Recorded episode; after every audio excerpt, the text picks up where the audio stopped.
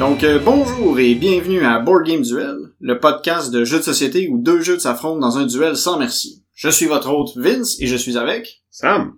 Donc euh, aujourd'hui, euh, nous sommes à la phase 2 de notre affrontement Star Wars contre le Seigneur des Anneaux, où je défendrai le jeu Star Wars Imperial Assault. Et toi, Sam? Moi, je vais vous parler de The Lord of the Ring, Journeys in Middle-earth. Mais avant de parler de tout ça, on va parler des jeux auxquels on a joué euh, récemment. Récemment, j'ai joué au jeu Paléo, designé par Peter Rustemeyer et euh, publié aux éditions Hans Im Gluck. Dans Paléo, euh, on est dans un jeu euh, coop où des hommes des cavernes essayent de survivre contre les conditions difficiles. Donc, on doit se construire des outils de pierre, on doit combattre des loups, des ours et nourrir notre famille d'hommes des cavernes pour pouvoir survivre. Pour gagner le jeu, il faut réussir à accomplir certains objectifs qui vont nous être dictés par un scénario pour pouvoir recon et reconstruire une, euh, une fresque de mammouth. Une fois qu'on a fini la fresque, ben, on a laissé notre marque à travers les âges.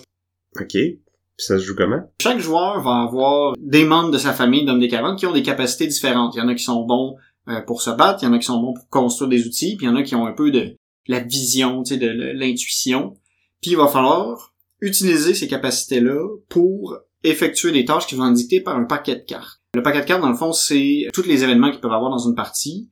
Euh, Il va avoir un deck de base qui va être là, qui va être présent à toutes les parties. Puis, à mesure qu'on avance dans les scénarios, ou si on a tout fini, on peut combiner différents, modules pour compléter le deck de cartes. Chaque module a comme sa, sa petite saveur, il y en a que c'est comme l'hiver, fait que là, faut combattre les tempêtes. Il y en a où il y a des intrus dans notre euh, village, puis il faut les nourrir, puis réaliser leurs souhaits. Fait qu'il y a plusieurs euh, combinaisons qui peuvent avoir lieu. Puis dans le fond, on fait ce deck euh, d'événements-là. Chaque joueur va prendre une partie de ce deck-là, qui va être séparé équitablement.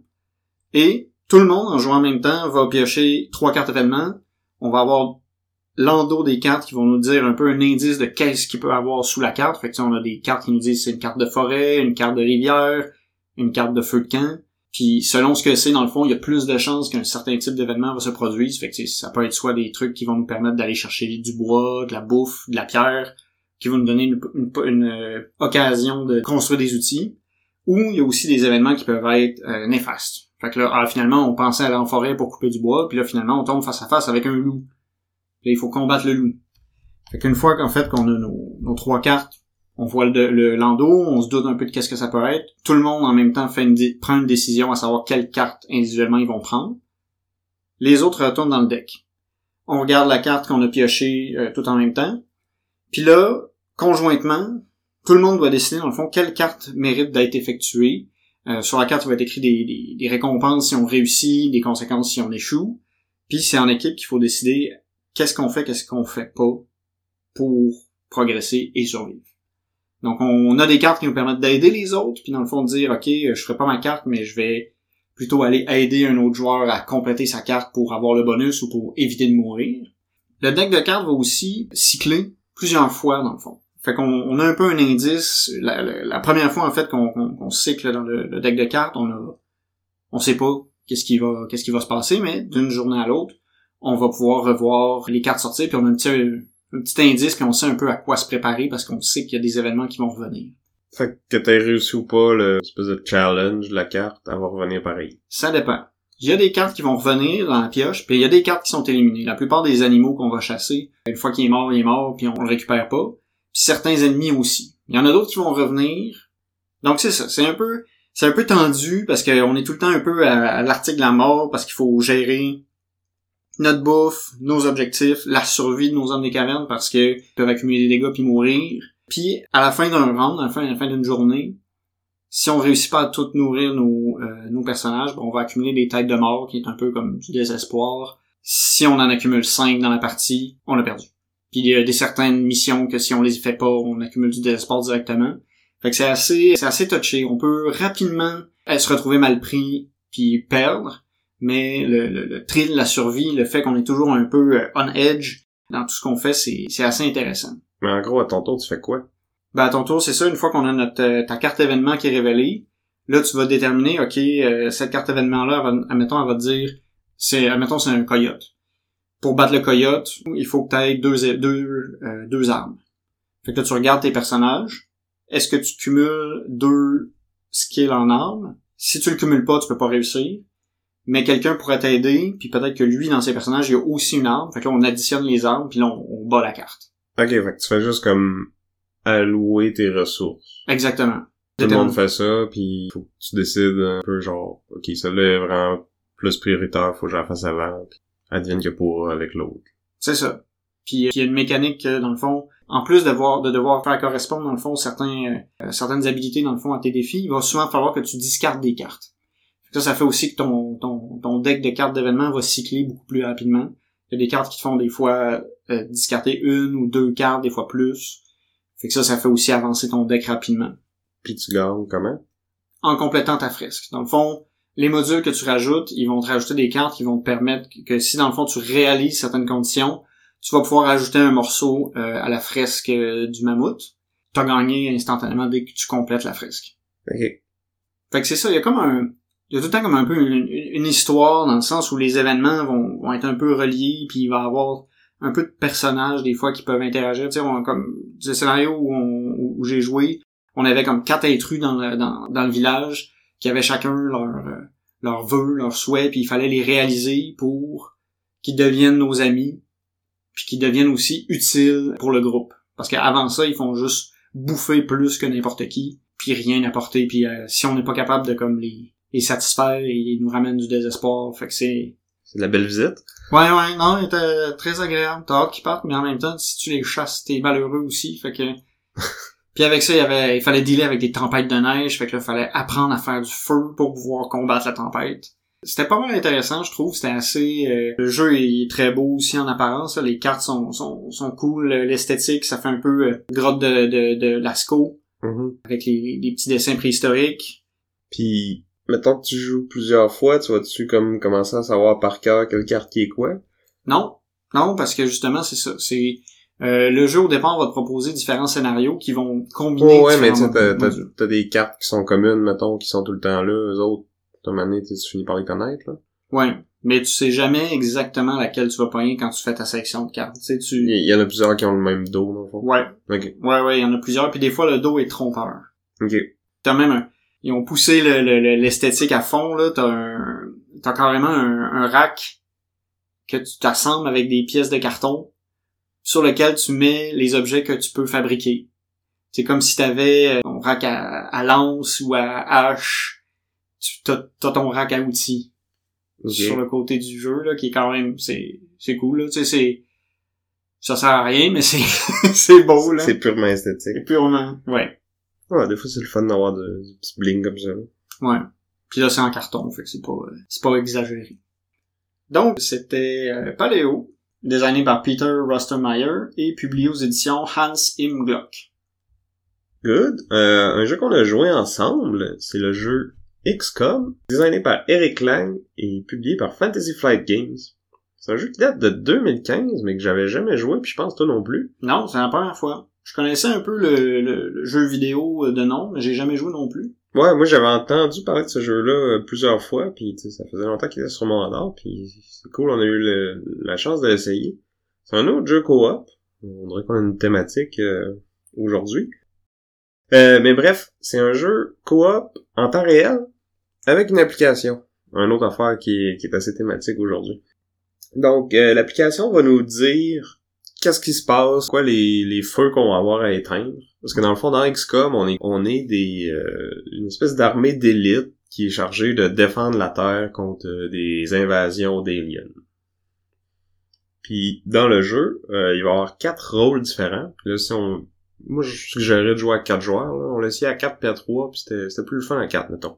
Ouais, à 4, c'est que tout le monde a comme sa responsabilité, puis t'es, tu gères juste ton truc, puis ça, ça se fait bien, là. T'es, t'es 100% dans ce que t'as à faire. C'est ça. Fait qu'on a quatre rôles dans le jeu. Euh, Il y en a un qui c'est le scientifique, qui lui va servir à comme améliorer les capacités de toutes les autres. On a un qui gère euh, carrément les, les, personnages qui vont aller combattre les, les aliens. On a aussi le Central Officer, qui est la, personne qui va interagir avec l'application, qui va dire aux autres quand est-ce que c'est à leur tour d'agir. Puis finalement, on a le Commander qui va gérer euh, à la fois les, les vaisseaux, dans le fond, on a des, des espèces de, de, fighter jets qui vont aller se battre contre les vaisseaux ennemis, et qui va gérer aussi le budget, parce que chaque action qu'on veut faire va nous coûter de l'argent, on a un budget qui est collectif, puis c'est cette personne-là qui va pouvoir le gérer. On a comme un une espèce de pool commun qui va nous donner de l'argent à toutes les, les rondes, si on veut. Puis plus qu'on a de de places qui vont bien sur le cap, parce que le, plateau, dans le fond, c'est comme une carte du monde, puis là, chaque continent peut être attaqué euh, séparément. Puis plus les continents euh, se font attaquer, plus qu'ils vont se mettre à paniquer. Puis là, quand ils paniquent, ben ils coupent les subventions des XCOM, fait qu'on a moins de moyens pour aller les aider. Fait que c'est comme faut faire attention parce que ça peut rapidement faire boule de neige si on fait mal notre job. Parce que les fonds, il y a moyen dans le fond de, de, dépenser plus que ce qu'on a en fonds, mais on, augmente dans le fond la, la, bon. Ben, c'est qu'on a une réserve de ça, puis comme ça, celle-là se remplit pas à tous les tours. Fait oui, on peut aller piger dedans, mais comme des fois, il faut se laisser un peu de lousse parce que il y a des, il y a des imprévus. D'un tour à l'autre, ça sera pas nécessairement les mêmes euh, menaces qu'on va avoir à gérer. Puis c'est ça. Pour gagner, dans le fond, faut envoyer des soldats en mission. Euh, quand on réussit une mission, ça va nous donner des bonus qui vont nous permettre de soit de faire de l'argent ou de ramener des unités ou des choses comme ça. Puis là, plus on fait de missions, plus on a de chance que l'application nous propose d'aller faire euh, la mission finale, dans le fond, qui est la seule façon de, de gagner la partie, c'est d'aller réussir cette mission-là.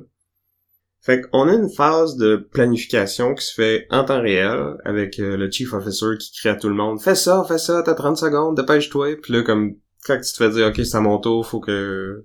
Faut que tu réagisses là, parce que tout le temps que tu prends, c'est du temps que tu perds à la fin euh, pour euh, rebouger un peu tes, tes pions. C'est ça, parce que t'as comme des habiletés spéciales. Tu commences avec une au début par personnage, puis là, le, le scientifique va pouvoir t'en débarrer d'autres qui vont te permettre un coup que tout le monde a placé ses affaires, des fois de de bouger certains trucs ou de de te donner des plus de chances de succès parce qu'un coup qu'on a fait la planification en temps réel, là on va comme résoudre tous les événements un par un.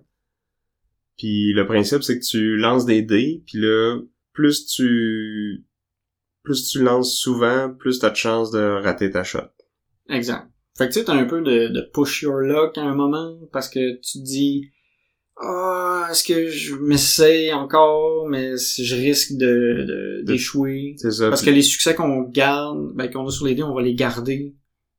Ouais, dans le fond, t'es pas obligé de réussir ta tâche dans le même round. Si t'as pas, euh, si t'as pas complété, tu peux la laisser là, puis le reprendre au round d'après, puis pas risquer de, perdre toutes tes, tes ressources que t'as associées à ça. Puis dans le fond, ça, à peu près toutes les actions se réalisent comme ça. Fait que, tu sais, quand le scientifique, il, il fait une recherche, euh, ça fonctionne avec comme ça. Quand les, les autres personnages vont faire des missions, quand les jets vont attaquer les ovnis, ça, utilise tout ce, système de, de dés-là puis de menaces. Ouais, c'est un système qui est quand même assez simple et facile à comprendre. Tu, tu, tu sais combien de, chances d'avoir un succès sur un dé, tu sais combien de dés tu lances. Puis c'est ça, comme on disait, t'as des habiletés qui te permettent de soit de refaire lancer des dés qui sont qu'il n'y avait pas de succès dessus ou carrément d'avoir un succès gratuit. C'est de, de gérer ça puis d'appliquer ces habiletés-là quand ça compte le plus.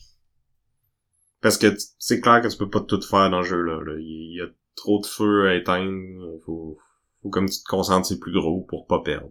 Ouais, ça c'est assez... Parce qu'il y a une façon de gagner, mais il y a plusieurs façons de perdre. S'il y a deux continents qui tombent en panique totale, euh, t'as perdu. Si ta base se fait détruire, t'as perdu. Puis c'est ça, il y a plusieurs niveaux de difficulté, quelques scénarios différents. Mais la façon que les, les ennemis puis les événements arrivent, c'est, aléatoire puis géré par l'application. Fait qu'il y a quand même une petite variété d'une partie à l'autre. Même si au final, on fait un peu... Toujours la même chose. Ouais, c'est ça. Mais tu sais, il y a moyen d'avoir du fun à juste changer de rôle. Ou à l'inverse, tu joues tout le temps avec le même groupe, tout le temps les mêmes rôles, puis là, tu deviens... Tu te perfectionnes, tu sais un peu plus qu'est-ce, comment t'orienter, puis quoi faire à chaque moment, puis t'es meilleur dans les décisions que tu prends. C'est ça, fait que là, tu peux monter le niveau de difficulté, puis souffrir. Ouais. Ouais, non, c'était, il était assez dur. euh, on n'a pas, on n'a pas gagné grand chose quand on a joué. Non, on a essayé le tutoriel puis on a perdu. puis c'est ça. Puis c'est, c'est particulier parce que c'est, c'est sûr que c'était dur d'évaluer qu'est-ce qu'il fallait faire exactement pour avancer, mais tu tout a un prix. À chaque fois que tu décides d'assigner des, des, des avions, des bonhommes ou des chercheurs à quelque chose, ça coûte de l'argent. Fait que là, faut un peu que tu te dises, ça vaut-il la peine d'investir là ou plus là? Puis tout a l'air important. C'est ça. Puis je pense qu'à y rejouer plus souvent, on, on serait capable de justement plus identifier c'est quoi qui est à prioriser puis quand. Parce que je pense que le timing va être important aussi. Ouais. Ouais, puis c'est c'est c'est rough là parce que là aussi on a parlé on a, on a pas parlé d'une autre mécanique qui est assez sale, c'est les cartes de crise. Fait qu'une fois de temps en temps l'application va te sortir une carte de crise qui va affecter toute le round puis des fois c'est bon ben il y a de la panique euh, de plus à telle place. Ah euh, tu peux pas utiliser tel type de euh, d'icône. Ah, les, les menaces commencent toujours à 3 ce tour-ci plutôt qu'à 1. Fait que c'est ça. Puis l'aspect temps réel, ça fait vraiment que c'est c'est intense là. ouais, t'as de la pression, faut que tu prennes des décisions rapidement. C'est pas des décisions qui sont compliquées, mais vu que tu le sais que t'as 15 secondes pour le faire, on dirait que t'es comme tu te mets à paniquer puis c'est plus dur que ça devrait. Là. Ouais, puis en plus c'est ça, c'est tu sais pas qu'est-ce qui s'en vient après parce que tu vas jouer ton action, mais les autres vont avoir d'autres actions après toi. Là. Tu sais pas quand est-ce que t'es le dernier à faire à faire ce que t'as à faire. Donc c'était XCOM de Eric Lang et Fantasy Flight Games. Sur un côté un peu plus léger, Sam, tu m'as dit que tu as joué à un jeu de partie qui ben oui, quand même comique. On a joué à Game of Thrones, the board game, à 8. Ouais, ah ouais, c'est vrai que ça fait le party, ça, quand tout le monde est un peu à la gorge de tout le monde, puis que ça commence à s'insulter. Non, mais blague à part, je vais pas parler de ce jeu-là parce qu'on a déjà parlé dans le passé, puis euh, si vous voulez un résumé de la partie, euh, Pat en a fait un sur euh, le podcast Un Board Game presque parfait, donc vous pouvez aller écouter mes exploits là, parce que oui, j'ai gagné ce cette partie, c'était moi le roi Sam Baratheon. Mais après euh, cette euh, guerre épique, pour euh, décompresser un peu, on a joué au jeu Top 10, designé par Aurélien Picolet et publié chez Cocktail Games. Donc Top 10, c'est un jeu français, un petit jeu de party, coopératif. Je dirais que c'est comme un mélange de Wavelength puis Just One. Parce qu'on est comme tout ensemble contre le jeu, puis on essaye juste de faire le score le plus haut possible euh, collectivement, un peu comme dans Just One. Puis le, côté wavelength vient en fait que à chaque tour, dans le fond, il y a un joueur qui va euh, piger des cartes. Fait qu'il va avoir quatre prompts ou euh, propositions. Propositions. Donc quatre euh, gradients, si on veut. Donc cette personne-là va en choisir un. Par exemple, nous, on a eu, vous voulez aider quelqu'un à s'évader de prison, donc vous lui envoyez un gâteau et vous cachez un objet dedans. Donc de 1 à 10, 1 étant euh, c'est l'objet le plus inutile qu'il n'y a pas pour s'évader de prison et 10 étant l'objet le plus utile pour s'évader de prison. Fait que dans le fond, si, si je comprends bien le principe, si on disait, on faisait, c'est quoi le, meilleur jeu de société, tu mets 1, le moins bon, fait que ce serait celui que Sam propose, puis 10, celui que je propose? Non, t'as rien compris de comment le jeu fonctionne. C'est terrible. Mais j'espère qu'à la maison, vous avez compris le principe. Donc c'est ça. Tous les autres joueurs vont recevoir une carte avec un chiffre de 1 à 10. Fait que là, quand c'est à mon tour, mettons que j'ai le chiffre 2, puis euh, je reviens à mon exemple de, de, de s'évader de prison, ben si j'ai le chiffre 2, je pourrais dire, euh, ben dans mon gâteau, j'ai mis de la confiture acide. Parce que peut-être que vu que c'est acide, ça pourrait aider à dissoudre les barreaux. Mais c'est pas très utile. Mais tu sais, vous voyez, je me suis gardé de la place. Si quelqu'un a un, il peut dire de quoi d'encore plus inutile que ce que moi j'ai dit. Fait que là, après, Vincent, Vincent, il a le 7. Fait que là, Vincent, il va dire... Fait mettre de l'acide, justement. Fait que là, tu sais, déjà... Un acide fort, tu sais. Ouais. Fait que là, l'autre jour d'après, il y a 4. Fait que tu sais, il faut qu'il... Un, il devine que moi j'avais 2 puis Vincent avait 7 puis qu'ils se mettent à peu près entre nous deux, puis mais qu'ils se gardent la place pour que les autres aient du jeu pour... Oh, une lime à ouais, c'est ça. Comme moi, je pense, j'avais eu 6, puis j'avais dit euh, de l'argent pour briber les gardes, mais pas plus que 100 pièces. ok, ouais. Fait que tu sais, c'est... Euh, ça pourrait être utile, mais pas tant. Puis en tout cas... Fait que là, c'est ça. Il y a plein de, de de propositions comme ça qui sont assez rigolotes. Là, fallait euh, un moment donné mimer à quel point t'es fâché quand tu te fais couper euh, pendant que tu conduis. Ou euh, ça, ça devait être pas mal comique. un solo d'un drum du moins intense au plus euh, au plus intense. Puis, euh, fait que, tu sais, c'est c'est un jeu qui se prend pas au sérieux, qui qui est assez comique. Puis c'est ça, le- la personne dans le fond après ça, la personne qui a donné la proposition, faut qu'elle dise dans quel ordre. Mettons, le moins intense c'était Vincent, après ça le deuxième c'était telle personne. Puis là, toutes les fois qu'elle se trompe, ben on on prend un petit jeton de avec un, un emoji de de caca parce que c'est soit des caca ou des licornes. là. C'est Ouais, y a pas de milieu, hein, c'est... non, c'est ça. C'est soit tu réussis, soit c'est c'est de la dompe. Puis c'est ça, le jeu est, est comme un peu overproduced là. C'est des beaux jetons de plastique de poker épais. Puis il y a un, un petit plat, un petit tapis en néoprène. C'est une mini boîte puis ça, c'est juste un paquet de cartes dans le fond. là. C'est c'est des propositions qui sont drôles. Puis ben, c'est ça, comme j'ai dit, c'est un jeu français, mais apparemment qu'il y a une compagnie qui a fait qui qui fait une version québécoise qui devrait euh, arriver bientôt. Donc, euh, si vous cherchez un petit jeu de party, une bonne proposition, ce petit top 10 de Aurélien Picolet et Cocktail Games. Là, maintenant, on va venir au plat principal, le duel. Fait que c'est ça, c'est deux jeux Dungeon Crawl, donc exploration de donjons, mais avec une thématique, euh, Seigneur, on l'a dit là, Seigneur des Anneaux contre euh, Star Wars. On l'a fait une fois, notre épisode 4. On avait parlé de Star Wars Rebellion et de War of the Ring. Et donc c'est ça, euh, en- encore une fois, je prends le côté euh, Seigneur des Anneaux. Donc, Lord of the Ring, Journeys in Middle-earth.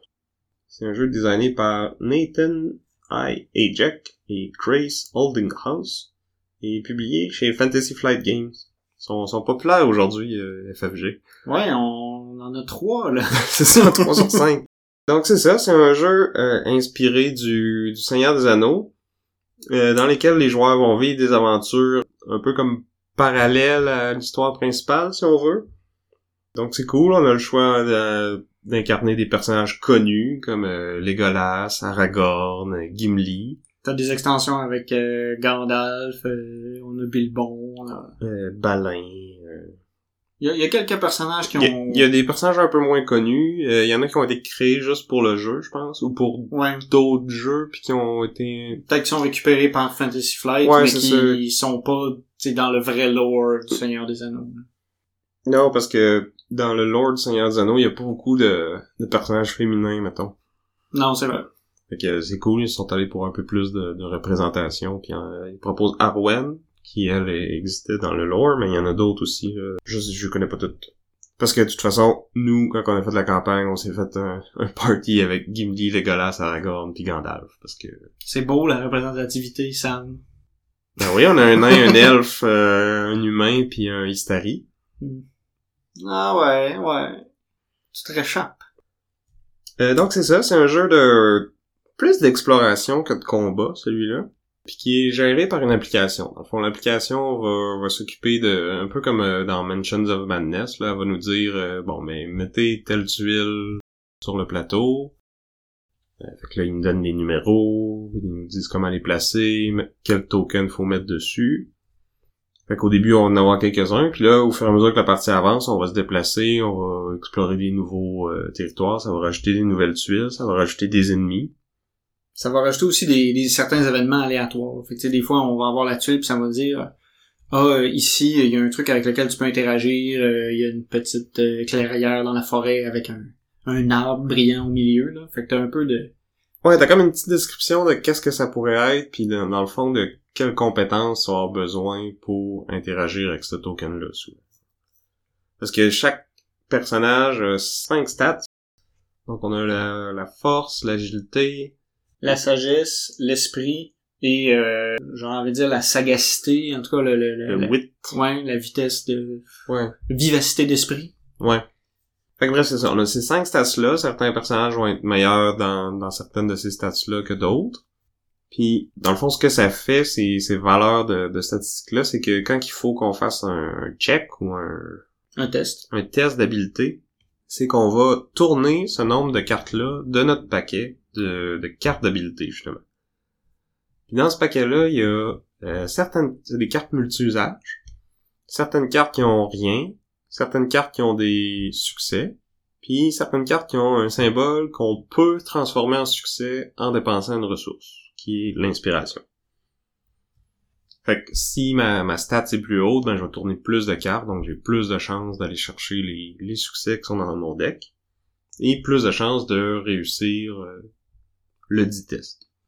Ce qui est, euh, ce qui est intéressant aussi, c'est que ce dit deck-là, on le, on le construit au début de la partie. Euh, c'est pas une, une grosse euh, construction, mais c'est que tu as des cartes qui sont de base, que tout le monde a. Il y a des cartes qui sont spécifiques au personnage que tu as. Puis t'as des cartes qui sont spécifiques à la classe que tu veux. Fait que chaque personnage a un choix, une sélection de classes qu'il peut prendre au début de la partie. En fait, toutes les classes sont disponibles pour tous les personnages. Ah ouais. Ouais. Puis tu peux même changer pendant la campagne de d'une partie à l'autre. Tu, tu peux changer de classe. Puis dans le fond, tu vas euh, quand tu fais ça, tu vas retourner des cartes de base de cette classe-là, mais euh, il y a aussi un système de- d'expérience, donc au fur et à mesure que la campagne avance, tu gagnes de l'expérience, puis tu peux utiliser cette expérience-là pour acheter des cartes. Fait que si j'achète des cartes de gardien, par exemple, qui est une des classes, mais après, si je change de classe, ben les cartes que- de gardien que j'ai achetées, j'ai conserve quand même. Fait que tu peux comme multiclasser, puis vraiment... euh, Maximiser ton, ton personnage. Ouais, c'est ça, ou en tout cas le, le, le personnaliser pour fitter avec le, le style de jeu que, que tu veux lui donner.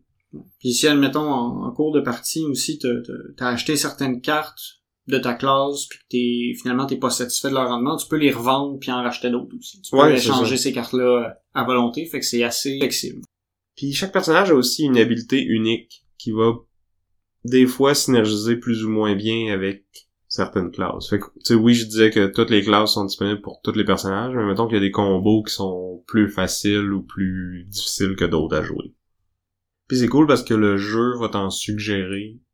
Euh, chaque personnage, dans le fond, il suggère une classe qui va être... euh, qui devrait normalement bien fitter puis qui va être euh, plus facile à jouer avec ce personnage-là. Puis qui va souvent aussi être thématique. Ouais, c'est ça. On te propose dans le jeu que Gandalf soit un mage et non euh, un voleur. Mais en fait, c'est pas un mage, c'est un meddler. Fait que comme quelqu'un qui se mêle pas de ses affaires. Ouais, un ouais. influenceur, là, qui va comme... C'est une classe qui... C'est beaucoup du support, en fait, là. Ça va aider les autres à, à placer les bonnes cartes sur leur deck. Parce qu'on a une habilité euh, qu'on peut utiliser souvent qui s'appelle le Scout. Une habilité hyper importante parce que dans le fond, on va piger les cartes qui sont sur le dessus de notre deck. Puis là, on peut en préparer une parce que je disais que les cartes étaient multi-usages. Fait qu'il y a un des usages que c'est on prépare cette carte-là. Fait que là, on la met en dessous de notre fiche de personnage. Puis à n'importe quel moment, on va pouvoir la, la défausser pour faire son habilité. Ou même, il y en a des fois qui nous donnent des habilités passives qui restent actives tant que la carte est là. Puis on peut avoir jusqu'à quatre de ces cartes-là. Puis à toutes les fois qu'on scout, c'est ça, on pige des cartes, on en prépare une, donc on peut euh, enlever les cartes de notre deck qui ont aucun succès et les mettre comme habilité à la place. Puis après ça, les autres, on peut soit les remettre en dessous ou au-dessus de notre pioche. Fait que si on a des cartes succès, on les remet sur le dessus, puis on sait qu'au prochain test qu'on fait, ben, on va avoir au moins un, deux, trois succès. Fait que la plupart des tests euh, vont en demander deux. Des fois un peu plus, là, ça dépend de... Ouais, puis il y a certaines tâches que c'est aussi qui sont pas faites pour que tu l'aies du premier coup, puis il faut que tu les les refasses en répétition. C'est ça, l'application va se rappeler combien de succès tu as eu à chaque fois, parce que toutes les fois que tu fais un test, tu, tu vas rentrer dans l'application combien de succès que tu as eu. Ou elle va te dire carrément c'est un c'est un test agilité 2, fait que là faut peut-être deux succès puis tu le passes, deux succès ou plus. Puis c'est aussi le même système quand tu veux attaquer des ennemis. L'arme que tu utilises va te dire avec quelle habilité euh, tester, comme un, un arc ça va être de l'agilité, euh, une épée ça va être de la force. Selon à ce moment-là le nombre de succès que tu vas avoir, ton arme va dicter euh, les dégâts que tu vas faire ou euh, les effets supplémentaires parce qu'on a des effets qui te permettent de d'éviter l'armure des monstres, qui permettent de frapper plus qu'un monstre en même temps, euh, combattre l'armure magique, il y a comme 6-7 effets comme ça. Ouais, il y a des stuns pour empêcher le- l'ennemi de te contre-attaquer, parce que toutes les fois que t'attaques l'ennemi, ça va lui donner une chance de te contre-attaquer. Mais c'est ça, en même temps, quand tu fais ça, il va pas te réattaquer dans le tour d'après, parce qu'il a comme déjà été activé pour ce tour-ci, puis ça, l'application va s'en rappeler. Mais il y a des façons de contourner ça. Il y a certains personnages qui sont capables d'attaquer à distance. Il y a certains ennemis qui le font aussi, mais s'ils sont pas capables quand ils attaquent à distance, ben, eux peuvent pas te contre-attaquer. Tout ça. Fait il y a quand même beaucoup de, de, de gestion à faire, si on veut. C'est comme... C'est pas tout à fait de la gestion de main parce que t'as pas tes cartes dans tes mains, mais faut que tu gères un peu comment tu places tes cartes, comment tu utilises tes habiletés pour maximiser ça? T'as ta ressource d'inspiration qui te permet de rajouter des succès quand c'est le bon temps. Puis en même temps, tu vas gérer le, le threat level. la menace. Ouais, la menace, c'est ça. À chaque fin de, de ronde, dans le fond, le niveau de menace va augmenter. Dans le fond, de base, il va augmenter de 1 par personnage qui est en jeu. Puis en plus, si t'as des jetons d'exploration, ce sont dans le fond des, des tuiles qui ont été placées sur le plateau, mais que ils n'ont pas été visités par un personnage encore. C'est ça. Donc, euh, tant qu'ils demeurent inexplorés, ça va rajouter de la menace. Puis, il y a aussi des... Des, des tokens de menace. Ouais, ça, des jetons de menace. Donc là, ça te dit, mettons, quand tu places la tuile, ah ben, il y a un feu, là. Peut-être que tu devrais aller faire quelque chose pour l'éteindre.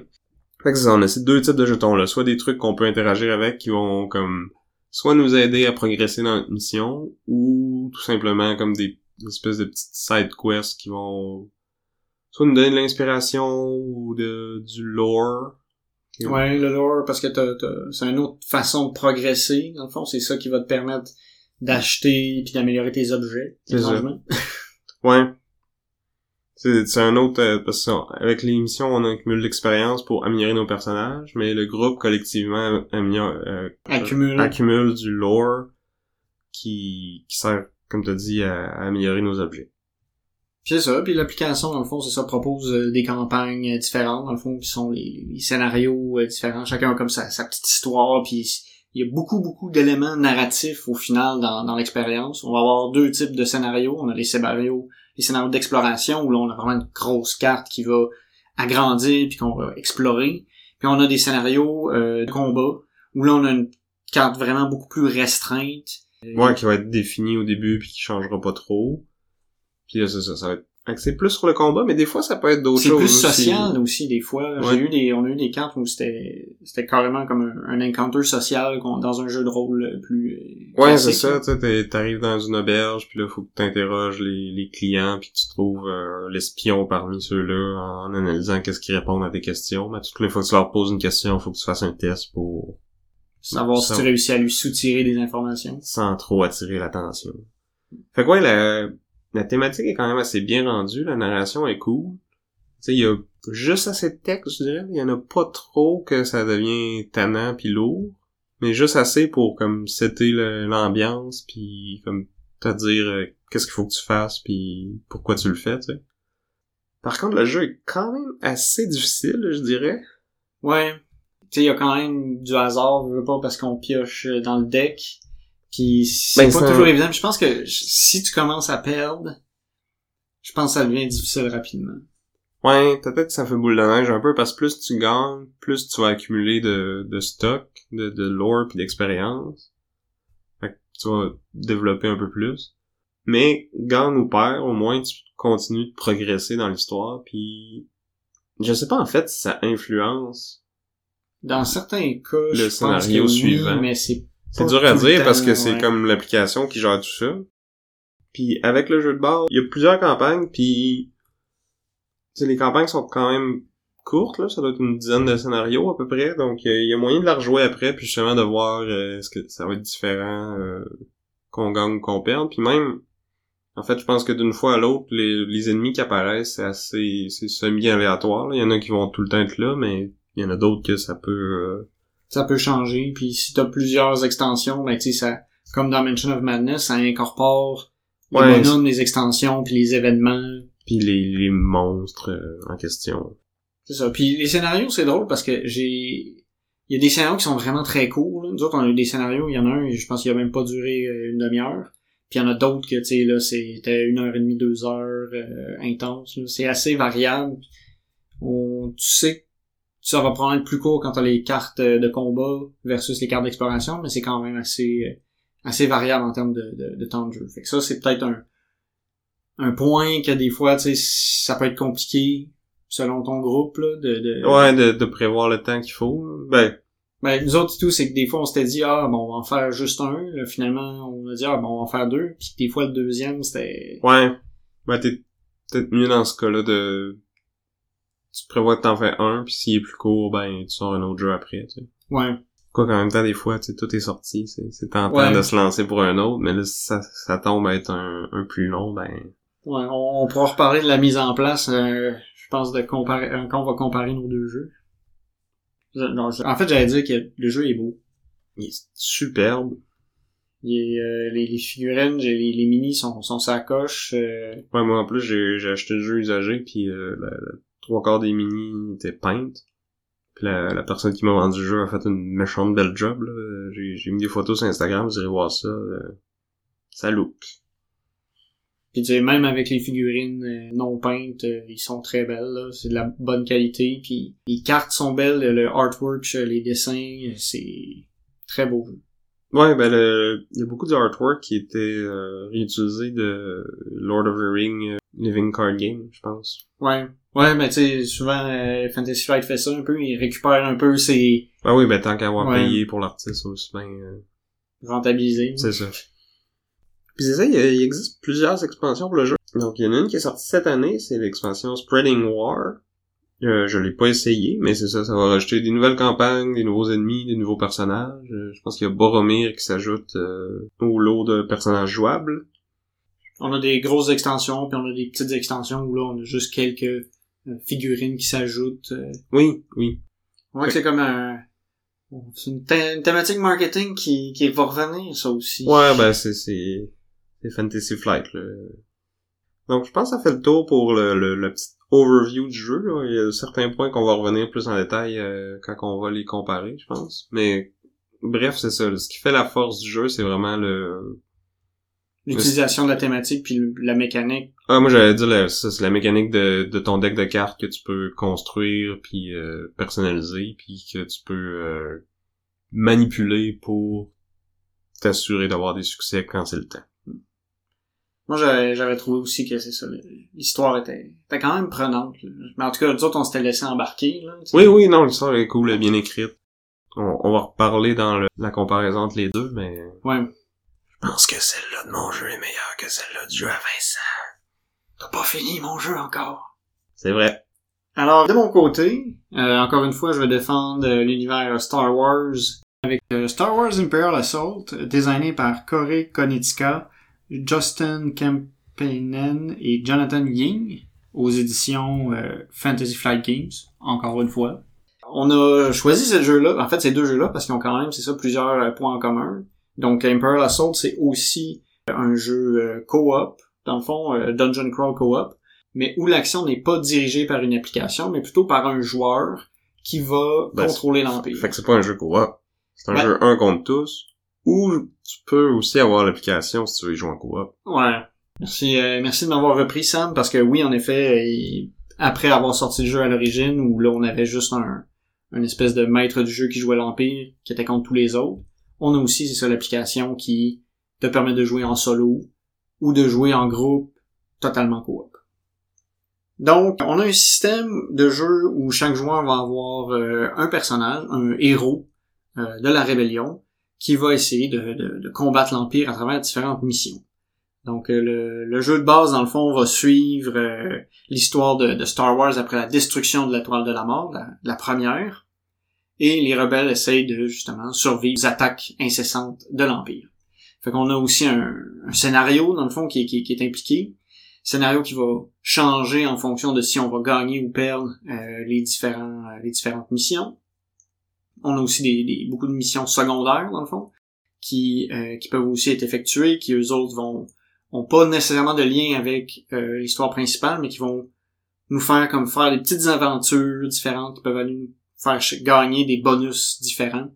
Ce, ce, ce, cette deck de, de missions secondaires là va être un peu va être en partie choisi par les joueurs. Fait a un peu ce contrôle-là sur la suite des événements.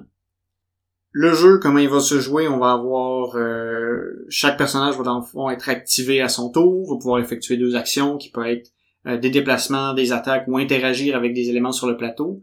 Euh, le plateau, dans le fond, c'est un plein de tuiles qui sont en fait à peu près des morceaux de casse-tête qui vont s'imbriquer une en, travers l'autre, qui va nous permettre de construire euh, une grosse carte. La majorité du temps, dans le fond, ou c'est pas tout le temps, il la carte va être finale au début, euh, au début du jeu. Dans le fond, il n'y a pas d'exploration, puis tout ça, on la voit au complet, tout est, tout est visible. Des fois, il y a des petites surprises qui vont arriver. Je vais, y revenir un peu plus tard. Mais c'est ça, on n'a pas cet aspect d'exploration. De, au début du jeu, au début du, scénario, les troupes impériales vont être déployées à différents endroits. Le joueur qui, euh, qui joue les impériaux va lire une petite mise en situation. Très petite mise en situation. Très petite mise en situation. Souvent, il y a comme une carte mission qui dit un peu un petit truc euh, d'histoire. Puis après ça, on a la carte euh, de la campagne, ben le, en fait le texte de la campagne qui lui va être très euh, très succinct. Ouais. Épuré. Il y a des troupes impériales, allez leur pétaille. c'est quasiment à peu près à ça. Ouais. Ça se développe un peu plus, je pense. Le, premier scénario, c'était un peu sec. Là. Il aurait pu avoir plus. Ouais. Mais tu joues pas, je pense... Non, tu joues pas pour l'histoire. Non, c'est ça. Euh, fait que là, c'est ça. Fait qu'on fait ses actions, euh, on combat les impériaux.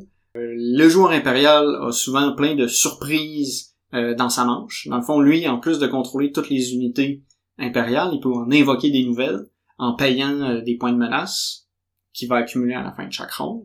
Les méchants vont s'activer en alternance avec les gentils, vont faire aussi des actions similaires avec quelques restrictions en plus. Entre autres, surtout, ils peuvent pas attaquer deux fois ce que les héros peuvent faire. Puis euh, on avance comme ça à travers les rondes. Le méchant va accumuler de la menace, va invoquer des nouvelles unités. Les héros vont essayer de survivre à, l'assaut incessant d'unités. Puis il faut réaliser euh, l'objectif du scénario dans un nombre de tours qui est souvent fixé. Ouais, puis qui est pas énorme non plus. Non, c'est vrai, c'est assez. Euh, T'as pas beaucoup de, de jeux dans euh, le choix de tes de tes actions c'est, c'est, à mon avis, c'est quand même un nombre de tours suffisant, mais il faut pas que tu niaises. Non, c'est ça. il y a des, y a des parties où, justement, c'est, beaucoup des parties, en fait, que j'ai jouées se sont terminées vraiment euh, à la fin du dernier tour, euh, sur un dernier jet de dés, euh, qui a soit été un succès ou un échec pour les rebelles, mais qui vraiment, c'est, ça s'est fini de façon assez serrée, puis est quand même un peu climatique. Donc, à mesure qu'on va avancer, les héros vont pouvoir gagner de l'expérience pour pouvoir acheter des cartes, un peu comme dans Lord of the Rings, sauf que là, on a, chaque personnage a vraiment son deck de cartes qui lui est attitré. Le groupe va gagner collectivement des crédits pour pouvoir acheter des armes et les améliorer, un peu comme le lore. Je tiens à préciser aussi que Star Wars Imperial Assault est sorti en 2014, donc avant Lord of, Lord of the Rings, fait que je pense qu'il y a un petit peu d'inspiration encore. Finalement, euh, FFG euh, reprend pas juste les, les dessins, je pense qu'il reprend un peu ses mécaniques aussi. Ouais. Donc, c'est ça. Puis du côté impérial, on a aussi une classe impériale. Dans le fond, selon à quel niveau vous aimez vos amis, vous pouvez prendre des classes impériales qui sont plus ou moins euh, difficiles. Je pense que c'est un peu une gestion du niveau de difficulté. Il y a certains, les classes sont pas balancées. Si vous aimez vos amis, vous pouvez prendre la petite classe facile qui fait que vous upgradez tranquillement, mais que vous êtes pas à tout casser. Puis t'as un deck euh, qui est... C'est avec, le développement, tu vas voir, ils deviennent de plus en plus désagréables ces cartes-là. Ouais, mais je sais pas à quel point. Je pense qu'ils sont plus situationnels, mais est-ce qu'ils sont vraiment plus chiantes que l'autre? À un moment, au niveau de, de power level, je parle. C'est que à un moment, tu vas avoir vraiment des, des, impacts plus gros. Tu sais, c'est moi j'ai le. En fait, là, on a comme deux campagnes en parallèle. On a une campagne où est-ce que moi je joue joueur impérial, puis nous Sam le joue. Moi, j'ai pris le deck qui disait euh, c'est laisser une chance à vos amis. Ça m'a pris celui que vous avez pas aux amis. Ben moi, j'ai pas. Euh, mais c'est le. J'ai pas vu cette description là. c'est toi qui m'as dit ça, mais. Ouais, ouais. Ben c'est ça que j'avais que j'avais lu. Puis tu sais, c'est c'est que tu vois le style de carte qui euh, qui a plus d'effets, qui va être take that dans celui que t'as pris. Ouais, mais c'est un jeu de confrontation. Là, ouais, ouais, ouais, mais c'est ça. Mais t'as vraiment une façon de d'influencer les les rebelles qui est différente parce que T'as un deck où c'est juste tu vas renforcer tes unités. Tes unités vont juste devenir plus fortes. S'il y en a un qui a comme focus sur les droïdes, un qui est focus sur les troupes dans le. Ouais, mais c'est ça, fait que ça fait alors que le tien, il est le mien, il est plus, il va cibler spécifiquement un héros, mettons, mais comme, au final, je sais pas lequel qui est plus fort, parce que, oui, mettons, le côté special up que j'ai, moi, je pense qu'il s'appelle, quelque chose comme ça. C'est, oui, tu sais, mettons, euh, je vais être, je vais avoir des habilités qui vont me permettre de, vraiment de, pendant un tour d'attaquer une fois de plus ou tu sais de d'enlever une habilité à Ah, un héros tandis que toi c'est au final les ennemis sont plus forts mais tu sais si les ennemis sont plus forts faut qu'on mette plus de ressources pour les battre ou ils nous font plus de, de dégâts parce que ça nous prend plus de temps avant de les ouais, les mais éliminer fait que tu sais je pense que ça se balance là. Je sais pas, parce que je pense qu'il y a moyen d'être plus fort avec le deck euh, des ops, parce que justement, là, tu peux bloquer plus... T'es es, peut-être plus actif dans ta façon de contrer les euh, euh, les autres joueurs, alors que dans l'autre, c'est un peu plus passif, tu sais, c'est... T'es plus fort parce que tes unités sont plus fortes, mais niveau stratégique, il est comme moins poussé que celui que t'as pris. Puis qu'il y a justement, vu que l'autre, le tien, il y a plus d'effets stratégiques, plus d'effets ciblés, t'as plus de contrôle, puis il y a moyen qu'ils deviennent ouais mais plus efficaces. Mais c'est comme tu le il y en a que c'est tu le fais une fois puis la titre là.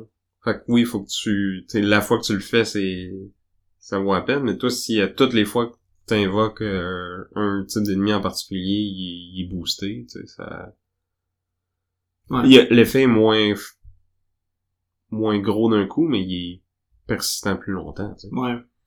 Bon, fait que peut-être que le niveau de difficulté peut être euh, euh, discuté, mais les reviews que j'avais vues, c'est que à terme, il y a Hmm. des, ils sont pas, euh, sont pas équilibrés. Puis je pense que c'est pas non plus ce qui était le, la volonté derrière ces decks-là. OK. Fait que ça, c'est la classe de l'impérial, puis l'impérial a aussi un, un deck euh, qui est un deck d'agenda, qui est construit par le, le joueur impérial. Il va choisir des sets de trois cartes pour construire euh, un deck. Puis ça, c'est un deck qui va pouvoir aussi euh, exploiter à mesure que l'émission va avancer. Il va gagner des points d'influence qui va lui permettre d'acheter ces cartes-là. Dans ces cartes-là, il y a des effets euh, immédiats qui peut euh, qui peut révéler puis que le- les rebelles peuvent voir, qui peuvent des pouvoirs ac- activables. On peut aussi un peu forcer les rebelles à jouer une mission parce que normalement c'est les rebelles qui vont choisir qu'est-ce qui va se passer quand on, on est rendu à une étape de, de- de mission secondaire. Mais là, on peut arriver puis dire non, tu vas devoir jouer ma mission d'agenda. Sinon, euh, moi, je vais pouvoir maintenant invoquer Darth Vader ou je gagne une carte qui fait que toutes mes droïdes sont plus forts. Puis là, le, le rebelle doit comme a comme pas le choix de faire la mission. Puis c'est une mission qui est vraiment euh, qui lui est imposée, qui leur sont imposées. Fait qu'on a un, un peu ce- cette dynamique là qui qui est similaire au niveau des euh, des personnages, les actions vont se ressembler qu'on qu'on parle des deux jeux. Mais là, c'est ça. En termes de, de, de mission, on a aussi c'est ça, un, un arc principal, puis un arc secondaire, puis que quand on rejoue la, la même campagne une deuxième fois, il y a une grosse partie, dans le fond, de cette campagne-là qui va être, qui va changer parce qu'on va utiliser des, des cartes de mission secondaire qui vont être différentes. Puis encore une fois, si on, dans les missions du scénario principal, si on gagne ou si on perd, Ouais. on influence la suite. Ça, c'est à la fois une force ou une faiblesse, là. C'est sûr que si, si tu rejoues plein de campagnes plusieurs fois, c'est le fun d'avoir cette variété-là. Mais, honnêtement, qui qui fait ça? Ben, je pense que là, il y a l'opportunité de le faire, puis que c'est, c'est, c'est plus valorisé. Peut-être, mais en même temps, ces side missions-là, c'est comme, c'est vraiment des à côté à l'histoire, puis tu sais, c'est, mettons, c'est sûr que l'histoire est pas hyper développée de, de base, là, mais comme, si tu veux continuer sur cette histoire-là, tu peux pas. T'es obligé de faire une mission sur deux, comme, ah, je vais aller aider le frère de Chewbacca, ou, euh, Ouais. Ouais, ça, ça mon beau-frère me doit de l'argent, fait que, Ouais. je vais aller le payer, tu sais. Mais en même temps, ça, ça permet de, de créer des, de rencontrer d'autres bonhommes puis d'avoir des, des, des bonus différents d'une campagne à l'autre. Fait que c'est ça. Ça rajoute de la variété, ça dilue un peu, comme tu dis, l'aspect un peu narratif. euh, parce que tu, tu Ouais, décolles elle, elle vient un peu décousue, là. Ouais. Parce qu'en plus, c'est ça, c'est, tout le temps une mission principale, une side mission, une mission principale, fait que c'est Ouais, il y a une fois où t'as deux missions side mission de suite, fait que c'est Ouais, oui, encore le- plus décousu d'abord. Ouais. Ouais, non. Parce qu'entre elles, ils, ils se suivent pas pantoute parce que ils peuvent pas, tu sais. C'est ça, parce qu'en final, la campagne est constituée de, de 10 missions. Puis là-dedans, il y en a 5 qui sont des missions liées à la, à l'histoire principale. Puis l'autre moitié, c'est toutes des missions secondaires. Fait que ça fait qu'on a une expérience variée d'une fois à l'autre. Mais c'est vrai que l'impact, tu sais, de, Il y a de pas la de narrative trame narrative. C'est ça. Ben, il y en a une, mais comme tout le temps entrecoupée, hein. Ouais, elle est plus diluée. Alors que c'est vrai que dans euh, ben, dans Journeys in Middle Earth, là, on a vraiment, tu sais, une trame narrative qui, qui, qui décolle pas, là. Quand tu fais la campagne, c'est... Y a pas d'à côté, vraiment. là. Non, c'est ça. Ben, il y en a pendant les, les scénarios, mettons, mais c'est des petites affaires qui, qui vont te prendre la moitié d'un tour. là. Ouais, Pas, pas une session au complet. c'est vrai. Point important que j'ai pas encore euh, parlé aussi, c'est justement, les, les missions secondaires, c'est souvent une opportunité pour accumuler euh, soit des nouveaux équipements uniques, ou bien pour aller recruter euh, des alliés. Ouais, fait que là, tu peux enfin avoir des personnages connus. Ouais. C'est c'est que oui, euh, les personnages, euh, les héros qu'on joue de base, c'est des c'est pas des héros connus vraiment, tu sais, c'est des C'est- c'est- personnages créés pour Pour ce pour jeu-là. le jeu.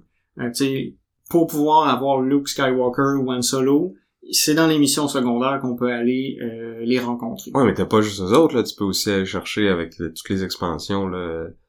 Ouais, ouais. Obi-Wan Kenobi, ou euh, les rebelles saboteurs, ou euh, les, les, fameux, rebelles saboteurs. les fameux trois soldats de, de l'Alliance rebelle. Hey! Tous des personnages iconiques de, de la trilogie, hein. Ouais, mais ça c'est si on parle des rebelles saboteurs puis des, des, des 12 millions d'extensions parce que sais on disait tantôt que Earth il y avait des expansions grosses boîtes puis des des packs de figurines.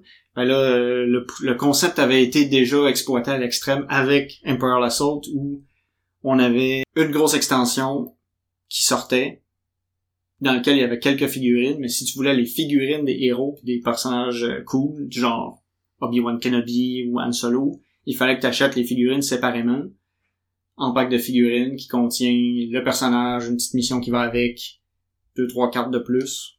Puis euh, c'est ça. Sinon tu peux quand même les rencontrer puis les voir avec le, le jeu de base, mais beaucoup moins euh, facilement, on va dire. Hmm. Puis Han Solo qui est un petit token de carton ou un super général euh, qui est supposé être dans un ATST qui finalement c'est un chunk de carton sur ton board qui est beaucoup moins imposante que le ATST normal. Il y, avait, il y avait une pensée marketing derrière tout ça. Ouais. Mais ouais, c'est ça. Il y a beaucoup, beaucoup, beaucoup, beaucoup d'extensions qui permettent d'avoir plus de missions secondaires puis d'aller chercher plus de bonhommes.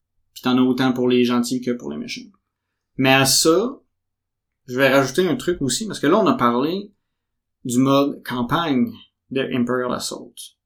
Mais dans Imperial Assault, on a, on a en fait comme deux modes de jeu. On a le mode campagne, puis il y a le mode euh, escarmouche, euh, qui joue seulement à deux joueurs.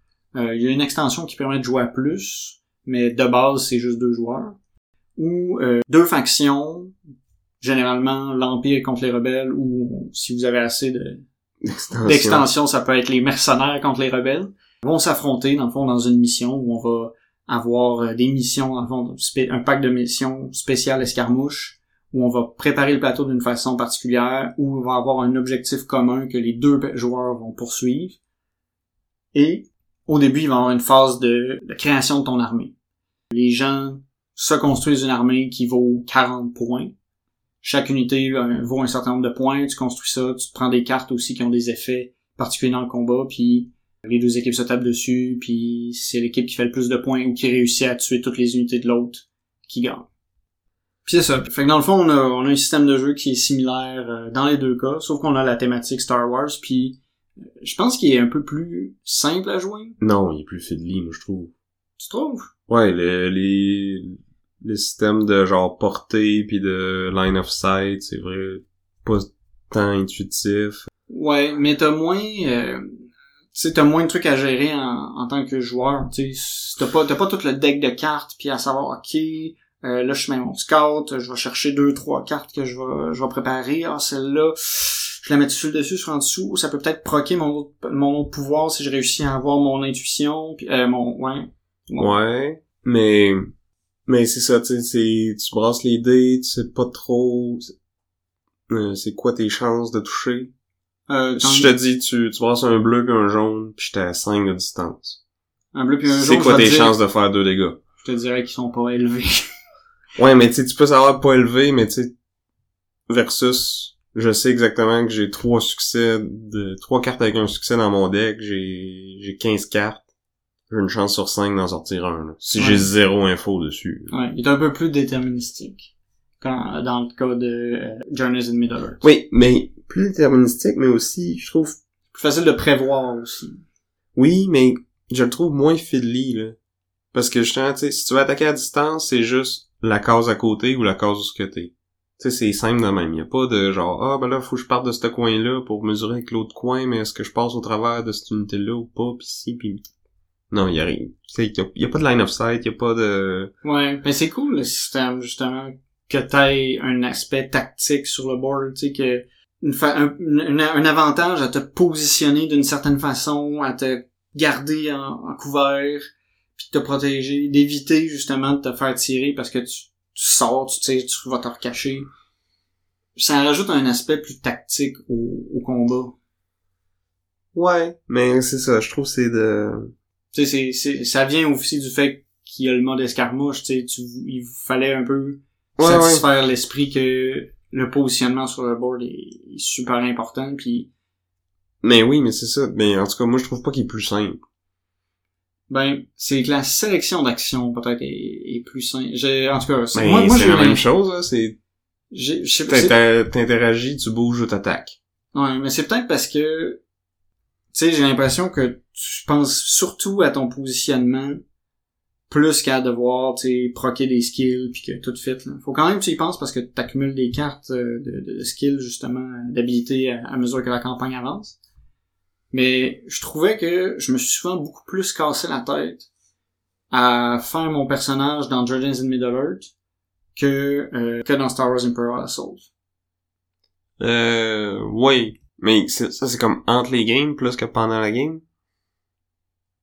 Ouais, ouais, non, pendant, pendant la game, pendant que je joue mon tour ou que... Ouais, mais là, c'est pas là que tu construis ton personnage. Non, non, non, que, que tu le gères, je vais... Ouais. J'ai dit construit? Ouais, t'as dit construit? Ok, c'est pas construit que je voulais dire. Mais, oui, quand t'es un joueur côté rebelle, mettons, mais quand tu fais l'Empire, là, t'as Ouais. comme euh, 4, 5, 6 unités à gérer, ils ont toutes leurs habilités spéciales. Ouais, jouer, jouer l'Empire, c'est un, un autre, euh, un En autre plus- niveau. Puis en plus, faut que tu regardes un peu le, dans le livre de campagne, justement, euh, les, les, Les événements les qui peuvent se produire, Ouais. ouais. parce que tu veux planifier en conséquence, maximiser les, les effets, puis souvent tu vas avoir des choix. Oui. Mettons, à la fin de tel tour, lis cette petite ligne de texte-là qui est genre « Oh mon dieu, les rebelles sont là, bla bla bla. » Puis après, t'as un choix, fais tant de dommages, ou rajoute telle unité à telle place, ou fais... Tu sais, fait- tu veux être conscient de c'est quoi tes options, quand est-ce qu'ils vont arriver, puis comment les, les utiliser au max pour Empêcher, les empêcher les rebelles. rebelles de réussir leur objectif, tu sais. Ouais, non, c'est sûr que je- tu peux pas comparer jouer le joueur impérial avec peu importe quel personnage, que ce soit les héros dans Imperial Assault ou les héros dans, Dans Journey Journey. Meter. C'est Ouais, sûr que c'est- un autre, euh, un autre niveau. T'as aussi, ça vient, c'est ça avec des responsabilités de plus, je veux pas aussi, là. Ouais, ouais. Puis ça c'est pas c'est pas un défaut en soi, là, c'est juste c'est différent, tu sais. Ouais. Moi, j'ai, tu sais, en tout cas, moi, j'ai déjà, ben, tu sais, on, ben, on a tous les deux déjà été DM, puis moi, je trouve, de, dans des jeux, de- des jeux de rôle. Mais je trouve pas que c'est un rôle de DM quand non, tu ben, joues non, l'Empire non, dans Imperial Assault, par exemple. Je, je voulais dire, c'est que ça, ça le rappelle dans le sens où t'as un peu le, le contrôle de la game, tu sais qu'est-ce qui s'en vient, puis t'as un peu plus de, de, de vision sur le, de, de vision globale sur le scénario parce que tu sais tout ce qui va se passer. Ouais. Mais t'es quand même un joueur qui essaie de gagner la partie. Ouais. Parce que tu sais, être un DM dans un jeu de rôle, c'est pas ça. là. Non. À moins que tu sois un, DM un peu, euh, un peu sadique. Ouais, c'est ça. tu sais. Fait que non, t'es pas mal plus restreint dans comment tu peux faire pour euh, affronter les autres joueurs. Puis c'est ce qui fait que, le- comme tu disais tantôt, là, souvent les, les scénarios vont se décider au dernier tour parce que les deux les deux côtés vont avoir des chances de gagner. Puis au final, ça va être pas mal les dés qui vont décider, je pense. Ouais. Quoi qu'en même temps, Il y a moyen de mitiger la chance avec les habilités, puis à mesure que ça avance. Un peu, mais j'allais plutôt dire, tu sais, il y a tellement de jets de dés que ça va finir par se balancer. Même dans un même scénario, t'en lances assez pour que... Ouais, une fois tu vas être chanceux, une fois tu le seras pas. C'est ça, ça va... Ouais, mais t'as aussi, c'est ça, t'as des bonhommes qui donnent des rôles, euh, à mesure que ça avance, tu sais, tu Ouais, gagnes certains, certains bonus. mais t'as plus de trucs comme ça dans Journeys in Middle-earth. Ouais. Justement avec les habiletés de scout, puis de, de placer, puis de regarder ton deck, puis de préparer des cartes. Parce qu'en plus, c'est ça, beaucoup des cartes que tu prépares, ça va te dire, mettons, euh, Si t'as un succès gratuit quand tu testes pour telle habilité, tu sais. Ouais. Fait que si je sais que j'ai un, un test d'agilité à aller faire, ben je vais préparer cette carte-là peut-être. Cool. Là, j'allais dire, je pense qu'on peut commencer à... Ben on l'a déjà fait. On a déjà commencé On un peu, ouais. Mais on peut peut-être parler des composantes. Dans les deux cas, sont super belles. J'ai un petit faible, par contre, pour euh, le petit monsieur ici que je sors de la boîte. Ouais, c'est super, nos auditeurs euh, voient tout ça. Ouais. Mais le ATST est particulièrement euh, réussi. Ouais, c'est des beaux jouets. Ouais. C'est des belles mini. Le jeu, il, il look euh, sur la table aussi. Euh, ben, je trouve le artwork de Journeys in Middle-earth est plus plaisant. mais c'est beaucoup de la forêt. Oui, mais tu sais, ça fit avec le... Ouais. Mais tu sais, dans... Mais, mais, Assault, mais même le... Je parle, tu sais, oui, tu parles du artwork sur les tuiles, mettons, mais même les sur les cartes, là, les objets, les personnages, les skills, tout ça, je trouve que le... Il est plus vibrant un peu. Ben, le style est peut-être un, un peu moins dessin animé. Euh, Dans le sens où, tu sais, c'est... Les couleurs, le choix de couleurs, tu sais, c'est, c'est moins saturé dans Journeys in Middle-earth que dans Imperial Assault. Là où, tu sais, t'as comme, t'as, du bleu-bleu, du rouge-rouge, du orange pétant. Ouais, ouais. Mais tu sais, juste même le- les illustrations des personnages, pis tout ça, je sais pas. Je trouve que c'est... C'est plus mon style, mais tu sais, ça... C'est très subjectif, là. Ouais. Je pense, comme tu dis, les deux sont quand même Les très bons à ce niveau-là, ouais, c'est ça. Niveau narratif, on a déjà parlé, là. Ouais, Euh, je pense que quand même, c'est, c'est, ça a été plus travaillé dans Journeys in Middle-earth où là, t'as vraiment l'impression d'avoir ta, ta campagne, ton histoire. Puis je pense que le focus est plus là-dessus, puis moins sur le combat versus l'autre que là, justement, comme tu dis, ils ont voulu faire un jeu de skirmish en même temps, fait que Ouais. En même temps, je pense que ça fait aussi que quand tu vas faire ta campagne d'Imperial Assault, t'as peut-être plus de, de, de rejouabilité parce que tu vas refaire la campagne puis ça va pas se passer du tout de la même façon parce que la moitié des missions, c'est des missions secondaires qui vont changer. Tes missions principales ont plus de chances de changer que dans le scénario de Journeys in Middle-earth qui va pas trop changer d'une fois à l'autre. Ouais, mais comme je te dis, moi je, je connais pas grand monde qui finissent les campagnes qui commencent, fait qu'encore moins euh, qui vont les jouer plusieurs fois. là. Ben, ça dépend. Ça dépend des gens. Mais je pense que si tu aimes rejouer, tu vas avoir plus l'occasion de le faire avec Imperial Assault qu'avec Journeys in Middle-earth. Je sais pas, parce que je pense que les personnages entre eux sont plus distincts dans Journeys in Middle-earth. Sais, jouer un Gimli versus un Legolas, puis jouer un Meddler versus un, un Pathfinder, ça va être plus différent que jouer euh, Bounty Hunter euh, numéro 1 versus euh, Scoundrel numéro 2 dans euh, Je suis pas, Imperial je suis pas- je suis Assault. pas tout à fait d'accord parce que je pense que aussi là il y a le biais que t'as progressé plus loin plus loin dans ta campagne de Journeys in Middle-earth que dans Imperial Assault? Pas beaucoup. J'ai j'ai pas joué une campagne au complet encore. Ni dans un ni dans l'autre. là. J'ai joué à peu près 5 games de un puis 3 de l'autre. Ok. Moi j'ai fait une campagne et demie dans Journeys in Middle-earth puis là euh, je suis à peu près au tiers d'une campagne dans Imperial Assault. Mais c'est ça, tu sais, Puis dans- j'ai pas encore... Tu sais, les personnages, je les trouve déjà différents dans Imperial Assault.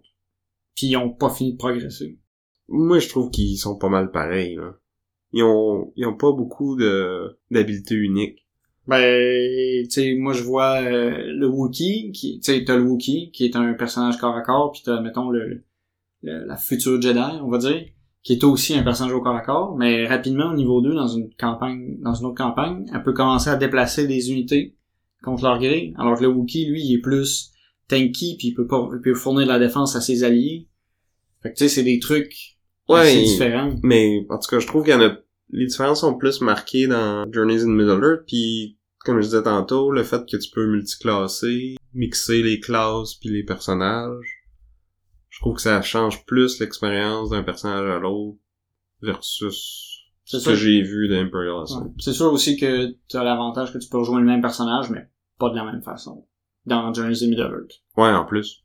Est-ce que tu peux pas ben ben dans Imperial Assault? Parce que les trucs qui vont changer d'une fois à l'autre, c'est, mettons, c'est les objets que tu vas y mettre. Ben, les skills, dans quel ordre que t'es achètes aussi, là. Ouais, mais tu ultimement... Parce que t'es achèteras pas toutes en fin d'une campagne, j'ai l'impression. Je pense pas, non. Parce que c'est ça, t'as- t'en as quelques-unes qui coûtent 4, d'autres qui coûtent 2, d'autres qui coûtent 1. Ouais, c'est pense pas- deux, c'est 4, 3, 2, puis 1. C'est ça, fait que t'auras pas assez d'expérience pour toutes les acheter, faut que tu fasses des choix. C'est tu, sais, plus genre, ah, ben, je vais, je veux-tu comme tout acheter qu'est-ce que je peux rapidement puis j'aurai jamais les plus grosses? Ou j'économise pour avoir la plus grosse puis là, je passe 3, 4 missions à pas progresser puis à pas devenir plus fort. Mais là, t'as les objets, mais là, c'est une décision commune. Ouais, ouais, non, c'est sûr que tu peux, t'as quand même les objets qui vont t'aider un peu, mais, fait que c'est ça, tu sais, c'est, t'as un peu ça dans Journeys in Middle Earth aussi, là, t'as des cartes qui coûtent plus cher que d'autres à acheter, fait que ça Ouais. peut prendre plus de temps avant que tu... Mais oui, sauf que t'as quand même l'option de pouvoir les échanger plus facilement. Oui, parce que tu peux juste prendre la première cheap au début, puis quand t'as, assez pour... euh, Tu jettes la première, tu prends celle plus forte, ouais. C'est ça. Fait qu'au moins, tu progresses tout le temps un petit peu. Ouais. Fait que, autre point pour Journeys in Middle Earth. ça doit être rendu 15 à 0, Euh, par, bon. par mes comptes. Il y a Darth Vader dans l'Imperial Assault. Puis il y a 6 manuels dans le jeu de base. Wow! Ok, ouais. Ça, c'était, c'était, c'était peut-être un point... euh, C'est la grosse mode de Fantasy Flight, là, t'as un mais learn to play, après ça t'as une référence, après ça t'as ci, t'as ça, pis t'as comme jamais un maudit livre qu'il y a toutes les règles dedans, fait que quand tu cherches, tu sais que tu vas le trouver là-dedans. Ouais. Dans- Mais là, c'est ça. Mais il y a ça dans Mid- Ouais. Journeys in Middle Earth aussi, fait Mais que- dans Jo- Journeys in Middle Earth, il y en a juste deux, tu sais. Ouais. Là, là, je dis qu'il y en a six parce qu'en fait, t'as le Learn to Play, Rules Reference, le Skirmish Guide, le Campaign Guide, puis Fantasy Flight a été extrêmement généreux puis a donné deux, euh, deux héros gratuits, gra- gratuits, dans, euh, dans le, le, le paquet de base. Fait que là, il y a un manuel pour Darth Vader puis un manuel pour euh, Luke Skywalker. Fait que c'est un peu, ouais. Je pense que c'est, ça fait beaucoup de, de manuels puis ça aurait peut-être pu être euh, condensé. Je, je pense que le Learn to Play est quand même cool à avoir pour une première partie. Ouais. Mais Ce que j'aime pas, c'est quand il y a des règles qui sont juste là-dedans pis qui sont Ouais. pas dans le rule reference après. C'est ça, c'est vrai. Ça, je suis Quitte absolument d'accord avec toi. Quitte à ce qu'il y ait de la répétition entre les deux, mais au moins, tu sais, le learn to play, tu l'utilises une fois quand t'apprends à jouer, justement, puis après ça, Ouais. tu n'as plus besoin, tu sais. Ouais. Alors que là, c'est vrai qu'il a fallu se, se faire, faire référence explicitement à ce livre-là de temps en temps. C'est ça. Je pense que c'est le même pour les deux. Je suis pas sûr. Ok. Ça se peut que le rule reference de Journeys in Middle soit plus euh, complet. L'aspect des, tu sais, tu reprochais à Imperial Assault que on a un peu des héros euh, nobody, tu sais, c'est pas, Ouais. euh, tu sais, il y a un Wookiee dans le jeu de base, mais c'est pas Chewbacca. Euh, T'as pas Han Solo, t'es ça, t'es, t'es, t'es un, t'es un rebelle quelconque. Mais je trouve que quand, par contre, tu commences à recruter les vrais héros, c'est un feeling un peu plus épique. Ouais, mais en même quand, temps, quand, quand Darth Vader il arrive sur le board, mais c'est des NPC. ben, tu les contrôles. Pareil, c'est c'est c'est quand même des bonhommes que tu vas contrôler. Tu dis NPC, c'est un peu euh, c'est c'est un peu méchant, là, j'allais dire. C'est plus que des NPC parce que c'est des personnages qui sont quand même contrôlés qui ont Ouais, mais qui sont moins cool que toi, au final. Parce qu'ils ont pas toutes les mêmes actions que toi, ils peuvent pas attaquer deux fois, et tu sais, ils... ouais, mais ils ont des habilités ils ont des vraiment fuckées. Ouais, ils ont des habiletés vraiment bonnes, mais un personnage de haut niveau va les avoir aussi, hein. Va avoir l'équivalent. Je sais pas à quel point ça va être l'équivalent, mais en tout cas. Ouais. Mais, en tout cas, moi je trouve ça plate, justement, que t'es comme des personnages de deuxième zone, un peu. Sais, il y en a dans Journeys in Middle Earth aussi, mais au moins t'as le choix de prendre les personnages connus, si tu veux. Parce que peut-être que c'est cool de faire ta petite fanfiction avec... Euh... Parce que dans les deux cas, c'est comme une histoire un peu à côté de l'histoire principale. C'est une tangente, si on veut. Ouais. Qu'est-ce qui se passait euh, off-screen euh, pendant ce temps-là? Ouais. En termes de lore, je pense quand même que Imperial Assault est plus proche que Journey's in Middle Earth dans le sens où Ouh. Ah oui, parce que tu peux aller recruter Obi-Wan Kenobi après que la Death Star ait explosé. ça c'est un mort. ça c'est un add-on que tu payes. Ouais, mais... Mais, c'est- mais je veux dire, c'est que ça, ça fit plus parce que justement, c'est des nobody que genre Gandalf qui va euh, euh, qui va aller une première fois battre un premier Balrog euh, entre deux euh, entre deux films. euh, Balrog aussi, c'est dans une extension. Ouais. Mais c'est En tout cas. Ouais, dans les deux cas, ils ont pris des libertés, mettons, avec l'histoire principale. Un peu comme avec euh, War of the Ring puis Rebellion. Ouais, mais ouais, dans ces cas-là, c'est plus toi qui l'écris. Ouais, c'est vrai. Mais c'est ça, en tout cas, pour en revenir à mon point original, au moins dans Journey's in Middle-earth, t'as le choix. Soit que tu prends des personnages pas connus, puis justement, là, l'histoire a fit. Ou si tu veux te sentir cool, puis juste comme jouer avec les... Tu sais, t'imaginer que t'es Ian McKellen ou Viggo Mortensen, ben, tu peux. Ouais. Tandis que dans Imperial Assault, ben, t'as Ouais. Mark Hamill qui est à côté, mais c'est pas vraiment toi qui le joue. Ah oui, il va arriver puis tu le contrôles. Ouais, mais c'est pas ton personnage, tu sais. C'est comme un personnage que tout le monde collectivement contrôle. Non, c'est vrai. Mais c'est ça, moi, en terminant, je dirais, si vous êtes fan de Dungeon Crawl, puis que vous êtes fan de une ou l'autre des deux franchises, je pense que dans les deux cas, c'est c'est des bons candidats. Définitivement. euh, je trouve que chacun a un peu sa son style, un truc qui réussit peut-être mieux que l'autre Ouais, aussi, puis Journeys va être plus sur l'exploration, la narration.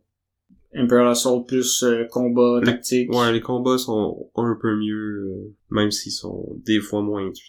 Puis dans les deux cas, tu sais, ça peut être full co-op avec l'application, mais si vous, vous aimez ça, les jeux un contre tous, ben Imperial Assault euh, offre cette option-là aussi. Ouais, puis c'est intéressant, je pense, la, progression aussi qui est disponible pour le, le joueur impérial. Donc, c'est ça, on en arrive à, à la fin. C'est à vous, les auditeurs, euh, de choisir euh, à quel jeu vous préfériez jouer. Est-ce que vous aimeriez euh, être euh, l'Empire galactique puis écraser les rebelles? Ah non, ça c'est ça c'est mon trip. Être les rebelles et combattre euh, l'Empire pour euh, ramener la liberté dans la galaxie en jouant à Imperial Assault avec hashtag Team Vince, ou bien Vous êtes hashtag Team Sam, puis vous avez le goût d'aller explorer les raccoins des terres du milieu avec vos héros préférés et pas des nobody que personne connaît. Il y a aussi des nobody que personne connaît. Mais on va arrêter. euh. Euh, Donc, on aimerait vous remercier euh, pour votre écoute fidèle. On aimerait aussi remercier Chrysalis pour notre chanson thème. On vous invite aussi à nous envoyer encore vos questions pour euh, notre épisode de... Questions-réponses, oui. Puis, n'hésitez pas aussi si vous avez des commentaires sur l'épisode ou sur un vieil épisode, si vous êtes peut-être des nouveaux auditeurs, puis vous venez de découvrir le podcast, vous écoutez des vieux épisodes, puis vous dites « Ah, tu sais, c'est le fun, ils ont parlé de telle affaire, puis vous avez le goût de- d'en jaser, d'en discuter. » Venez sur notre Discord, euh, ça va nous faire plaisir de, de fouiller nos souvenirs, puis de, de revisiter des, des épisodes qui, qui peuvent être plus vieux, qui datent de presque un an maintenant. C'est vrai, dans pas long, c'est l'anniversaire de Board Game Duel. Yes. Donc, euh, n'hésitez pas, commentez, venez jaser avec nous, on, on aime ça vous répondre, on aime ça vous lire. Regardez notre Instagram aussi. On a toujours des photos qui apparaissent euh, à peu près toutes les semaines. Ouais, je fais en moyenne à peu près trois publications par semaine. Avec les jeux qu'on joue, j'ai des photos de Imperial Assault et de Journeys in Middle-earth d'ailleurs qui, qui sont là-dessus. Allez jeter un coup d'œil. Donc, euh, j'étais Vince. Et je suis encore Sam. Et on vous dit à bientôt. Bye! Hashtag Team Sam.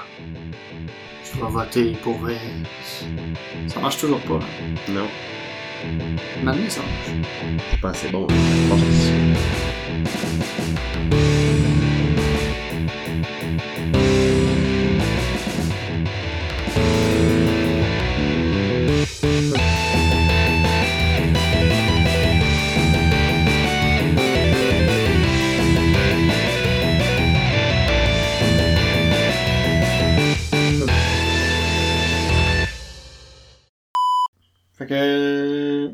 Ready when you are. On est prêt? Ouais. T'enregistres depuis tantôt? Ça fait 12 minutes, ça enregistre. Pas vrai? ok. On a déjà le premier looper. Ouais, j'ai l'impression. Au pire. J'étais surpris un peu. Surprise, motherfucker! Ok. Donc, aujourd'hui, notre thématique sera les Seigneurs des Étoiles, le retour... euh. J'étais trop content du, du- du retour du roi Jedi, mais c'est pas ça. On va le reprendre. C'est le prochain, ça. Ouais. Donc, c'était euh, Paléo. Je vais continuer ma phrase, ce sera pas long. Mon ordi, c'est... Pas capable de faire mon mot de passe. C'est là que je l'épelle à haute voix. Ton mot de passe, c'est dessus. Sam, c'est le meilleur? Hmm, non. Ça devrait être ça. Ce serait facile à retenir. Ouais, mais j'essaie d'éviter de mentir. Essayer de commercialiser Star Wars, voyons. Ça a pas d'allure. Ça a pas de sens. Ça peut pas marcher. Non, mais tu sais, personne ferait juste ça jamais. Non. Juste Fantasy Flight pour faire ça. Ouais, c'est les seuls. hein. ouais.